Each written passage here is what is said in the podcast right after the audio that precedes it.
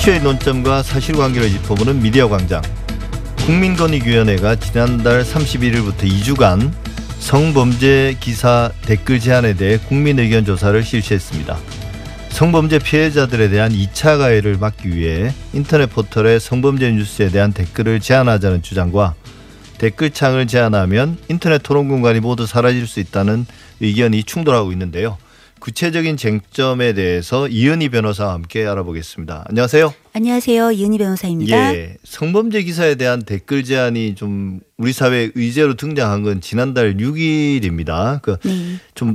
제법 된 사건인데요. 네. 집단 성폭행 및 불법 촬영 혐의로 징역 5년을 선고받은 그 가수 정준영 씨 그 피해자가 청와대 국민청원 게시판에 글을 올리면서 이, 이 논의가 시작된 거죠. 네, 그렇습니다. 보통 이제 이 성폭력과 관련된 성범죄 사건들이 기사화되고 나면 좀 이제 댓글 안에서 되게 많은 의견들이 오가게 됩니다. 근데 예. 이 양상이 아무래도 좀 정치권 사건, 정치권이 관련되어 있는 사건이라든가 연예인이 관련된 사건인 경우에는 피해자에 대한 좀 2차 가해성 댓글들이 상당 부분 또 이제 차지하는 게 사실이고요. 예. 하지만 또 반면에 좀 일반인들이 이제 피해자이고 가해자인 사건에서는 아무래도 피해자를 좀 옹호하는 댓글들이 훨씬 더 많은 편이라서 이게 이제 사건 주체별로 그 댓글을 허용할 것이냐 아니냐에 대해서는 좀 입장이 첨예하게 갈리는 부분이 있습니다. 예.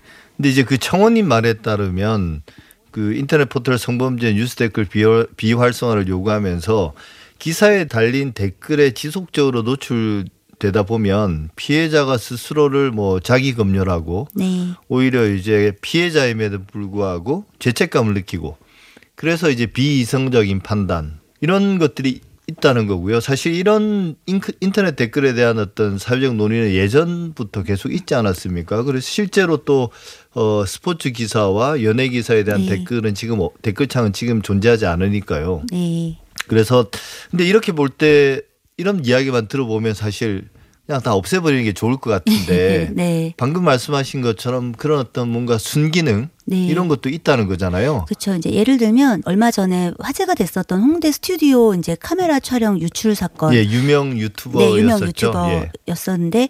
그런 경우는 일종의 연예인에 가까운 신분이잖아요. 예. 그러니까 댓글창이 너무나 지저분하고 너무나 심각한 2차 가해를 하는 댓글들이 줄을 이루었었습니다. 그때는 이제 피해자도 굉장히 상처 있고 그 댓글을 보는 것 자체가 굉장히 정신적 인 어떤 스트레스 이제 감당하기 어려운 정도의 스트레스를 주고 네. 가족에게도 네. 피해를 주고 이런 상황이 되는데 또 반면에 제가 이제 어저께 같은 경우에 육군 특전사 사건을 하면서 이제 그 안에서 벌어진 지금 좀 부조리한 상황들에 예. 대한 이제 저희 사건 보도가 나갔는데 예를 들어 거기에 댓글들이 이제 달리면 피해자가 갖는 고충에 대해서 좀 아무래도 공감을 또 많이 합니다. 그러면 이제 피해자는 아 나를 그래도 사람들이 이해해주고 있구나 그리고 예. 이렇게 전반적으로 사람들이 나 나를 이상하게 생각하는 게 아니라 내가 당한 상황이 불합리하다라는 거에 공감해주고 있구나라는 걸 인식하게 되고 또 이제 그거를 그 피해자가 소속되어 있는 집단에서도 같이 보게 되잖아요. 예. 그렇기 때문에 피해자에게 그런 부분들이 상당히 또 지지가 되고 예. 응원이 되고 이제 그 보호 장치가 될 수 있는 부분도 사실 있습니다. 그래서 이런 부분들을 극단적으로 뭐 일괄적으로 없앤다 아니다라기보다는 피해가 좀 많이 예측될 수 예상되는 그런 사건들인 경우에는 애초에 이제 그 취재를 해가지고 보도를 할 때 기자나 언론사 측에서 이제 포탈이랑 얘기해서 애초에 댓글창을 그 기사에 대해서는 닫고 갈 수 있는 장치를 좀 마련하는 게 어떨까. 사실 네. 그런 이제 일괄적 적용보다는 사건 이제 속성이라든가 이 피해자의 바램 같은 것들이 좀 그 반영될 수 있는 그런 조치들로 좀 나아갔으면 하는 바람이 있습니다. 저는 개인적으로 그렇습니다. 예, 방금 두 가지 말씀을 하셨는데 이제 첫 번째로는 네. 그런 댓글을 통해서 위로도 받고 네. 또 이제 지지받기도 하고 네. 그걸 통해서 자신이 혹여나 가질 수 있는 그런 죄책감이나 네. 두려움 같은 걸 떨쳐내고 그러다 보면 이제 자신이 당했던 피해들을 더 가감 없이 드러낼 수도 있잖아요. 네, 그래서 네, 어, 가해자가 합당한 처벌을 받을 수 있는 그런 구체적인 네. 사실관계가 드러날 수도 있고 그래서 그런 면에서는 인터넷 댓글이 이제 그런 어떤 긍정적인 기능을 하는 게 있다. 네. 예, 있다는 그게 이제 첫 번째 말씀이시고 두 그렇습니다. 번째는 이제 그렇기 때문에 그걸 일괄적으로 판단할 게 아니라 좀 나눠서 보자. 예. 근데 사실 이제 우리나라는 음. 이제 우리나라 그 포털들은 그 기사에 달린 그 댓글창을 열 것인가 폐쇄할 것인가에 대한 판단은 포털이 하거든요. 네. 개별 언론사가 그 권한을 가지고 있지는 않잖아요. 네. 포털의 입장은 어떨 것 같습니까? 사실 이 포털에 대한 많은 비판 중에 포털 입장에서는 그게 댓글창이 폭발을 해야 네. 이제 조회수도 많아지고 그 사이트에 머무르는 시간도 많아지고 소위 어, 장사가 된다. 그런 네. 그런 거죠. 네. 그런 건데 지금 입장은 어떻습니까? 그 다음 카카오톡 쪽에서의 입장은 뭐 만약에 일괄적으로 닫아달라고 하면 긍정적으로 검토하겠다라는 방향의 예. 입장이고요. 네이버 같은 경우는 이 언론사 측에 그 댓글을 여닫을 수 있는 권한을 줬다라고 이야기하고 있는데 그런데 이제 언론사 측 입장에 이제 확인을 해보면 이게 전체적인 섹션에 있는 기사를 다 닫든가 댓글창을 예, 아니면 그렇죠. 그냥 다 열든가 이렇게 지금 운용되고 있다고 해요. 그런데 이제 저는 포털에다가 이렇게 얘기하고 싶습니다. 이제 미국이나 이런 나라들과 달리 한국에서는 포털을 통해서 뉴스를 보는 이 문화 그 이런 어떤 관행이 지금 굉장히 팽배해져 있단 말이에요. 그러니까 이 포탈이 이런 그이 힘이 센 거예요. 그런데 그동안 포탈이 어떤 역할을 하거나 이제 책임을 많이 져왔냐면 그렇진 않았어요. 예. 그래서 그 하지만 수익은 또 많았어요. 그러니까 사실 괄목할 만한 성장을 해왔단 말이에요. 그렇다라고 한다면 지금 포탈이 이렇게 뉴스를 뭔가 이제 편집하기도 하고 어떻게 재편해서 보여주기도 하고 이제 이런 기능들을 계속 해왔고 이걸 통해서 창출하는 부도 있고 그런 측면을 감안한다면 그 포탈에서 좀 악성 댓글들을 이제 스스로 좀 이렇게 검열해가지고 없애고 안 보이게 하고 블라인딩하고 하는 것들을 좀 적극적으로 액션할 필요가 있고요. 아까 말씀드린 것처럼 예를 들어 기사를 등록할 때 언론에서 아 이 기사를 등록하면서 이 부분은 이 기사에는 좀 댓글창을 닫아줬으면 좋겠다라든가 하는 어떤 요청이 있는 것들은 그렇게 옵션을 집어넣을 수 있게 좀 쉽게 할수 네. 있게 이런 것들에 돈을 써야죠.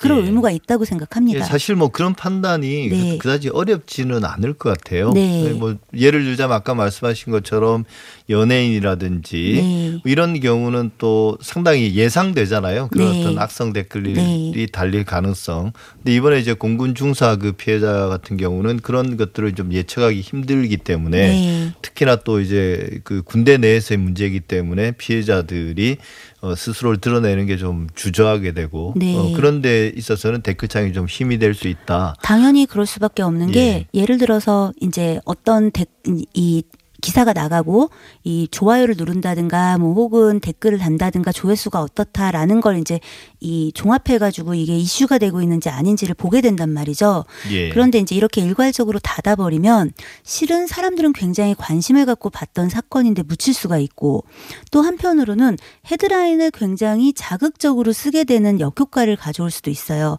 왜냐하면 지금 댓글이나 이런 걸로 확인할 수는 없는데 조회수 같은 걸로 평가를 받아야 하니까 클릭을 하게 만 들어야 하고 클릭을 하게 만들려면 어쨌든 뭔가 궁금한 게 있을 것만 같은 제목을 예. 달고 나와야 하니까 이런 여러 가지 일련의 부작용들도 있게 됩니다. 그래서 단순하게 이거를 다 일괄적으로 성범, 성범죄, 성폭력 사건은 댓글을 닫아 열어 이렇게 볼 문제는 아니라는 거죠. 하지만 분명히 악성 댓글의 문제는 굉장히 계속해서 수년간 지금 문제가 되고 있고요. 이거를 이제 고소해서 처리하는 거에 있어서도 피해자에게 온전히 짐지어진 부분이 있습니다. 근데 이게 포탈 쪽에서 조금만 신경을 쓰면 예를 들면 그 우리가 왜 유튜브에서 혹은 구글에서 그 19금 영상 같은 걸 만약에 본다라고 하면은 왜 인증을 받잖아요. 이 사람이 네. 맞는지 그런 것처럼 댓글을 달고자 하는 경우에 실명 인증을 이제 해서 실명으로 달진 않더라도 예를 들어 피해자가 신고했을 때 이제 이 댓글 이게 악성 댓글인데 이 부분에 대해서 이제 이게 처벌이 필요합니다라고 구해서 이제 수사기관이 포털 쪽에다가 이제 이 사람이 누군지를 문의했을 때 이게 확인이 돼야 하는데 요즘 날이 갈수록 이 댓글을 특히 악성 댓글을 다는 사람들이 영리해져 가고 있어요. 그래서 네. 이거를 자기가 조회가 안 되게 해서 다는 거죠.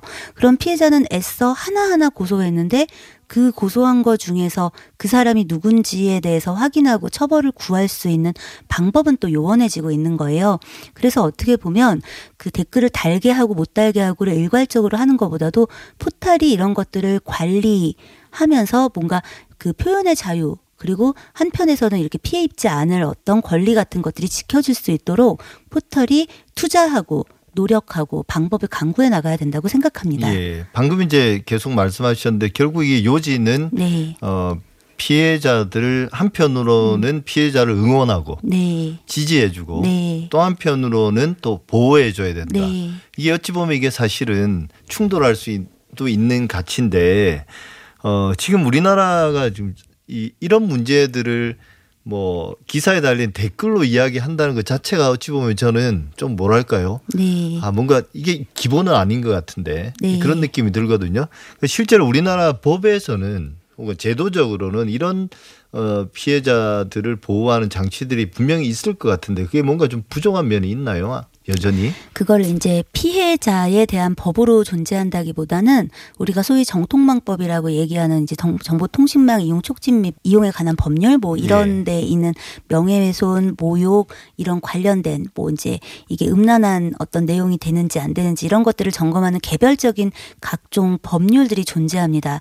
문제는 뭐냐면 이게 이제 너무 과도한 상황이 되었을 때 이제 수사기관이 좀 너무나 뻔한 상황들, 이슈가 많이 됐는데 피해자에 대한 2차 가해성 댓글이 너무 지나친 경우는 좀 능동적으로 개입할 수도 있는데 그거를 수사기관도 하지 않고 포털 같은 데서도 그 댓글 관리를 하지 않아요. 자, 그러면 피해자가 어떤 식으로든 직접 나서서 뭔가를 해야 되는데 이때 고소를 할 때 댓글 하나마다 그 선임계가 변호사 선임계가 개별적으로 들어가야 되고 고소장이 이 댓글 하나마다 다 들어가야 돼요. 그 비용이 어마어마하게 만만치 않죠. 예, 네, 어마어마하게 들고 게다가 지금 이제 이런 경우에 조회를 이렇게 해서 고소장을 내고 나면 수사기관에서 법원에 이제 영장을 청구해 가지고 포탈에다가 이 댓글 아이디를 쓰는 사람들의 인적 사항 조회를 하게 됩니다. 예. 그런데 이게 조회가 안 되면 결과적으로는 또 고소를 해봤자 확인할 길이 없는 거예요. 그래서 이게 어떤 그 인터넷 안에서의 어떤 문화에 대해서 학교 단위에서부터 어떤 교육 같은 거 담론이 좀 필요한 부분들도 있고요. 이와 아울러 피해자들이 이런 신고를 할 때 좀 가지고 있는 어려운 점들을 해소할 수 있는 것에 대해서 그 대책이 좀 필요하고 이것과 별개로 포털은 이걸 쉽게 해결하려는 방법보다는 뭔가 자신들이 이걸 통해서 지금 창출한 부가 굉장히 많다라는 걸 감안한다면 지금 그동안 그 창출한 부 위에서 어떻게 이 인터넷 이 문화나 이런 어떤 상황들을 좀 일조할 수 있을 것인가, 좀 더 나은 방향으로 갈 수 있을 것인가를 좀 고민하고 그 대책에 대해서 투자하고 그래야 된다고 생각합니다. 예, 정리하자면 이제 첫 번째로는 어, 이런 댓글창에 긍정적인 기능이 있기 때문에 사안에 따라서 좀 개별적인 판단을 내릴 필요가 있고 네. 두 번째로는 거기서 이제 부정적인 댓글은 좀 뭔가 제재를 가할 수 있는 방법이 좀, 네. 좀 용이할 수 있도록 어, 해야 된다라는 것하고 마지막으로 이제 이런 것들에 대해서는 아무래도 포털이 이제 운영자이기도 하니까 네. 조금 더 책임감을 가질 필요가 있다 이렇게 정리할 수 있겠, 예, 습니다 예. 지금까지 이은희 변호사였습니다. 오늘 말씀 감사합니다. 감사합니다.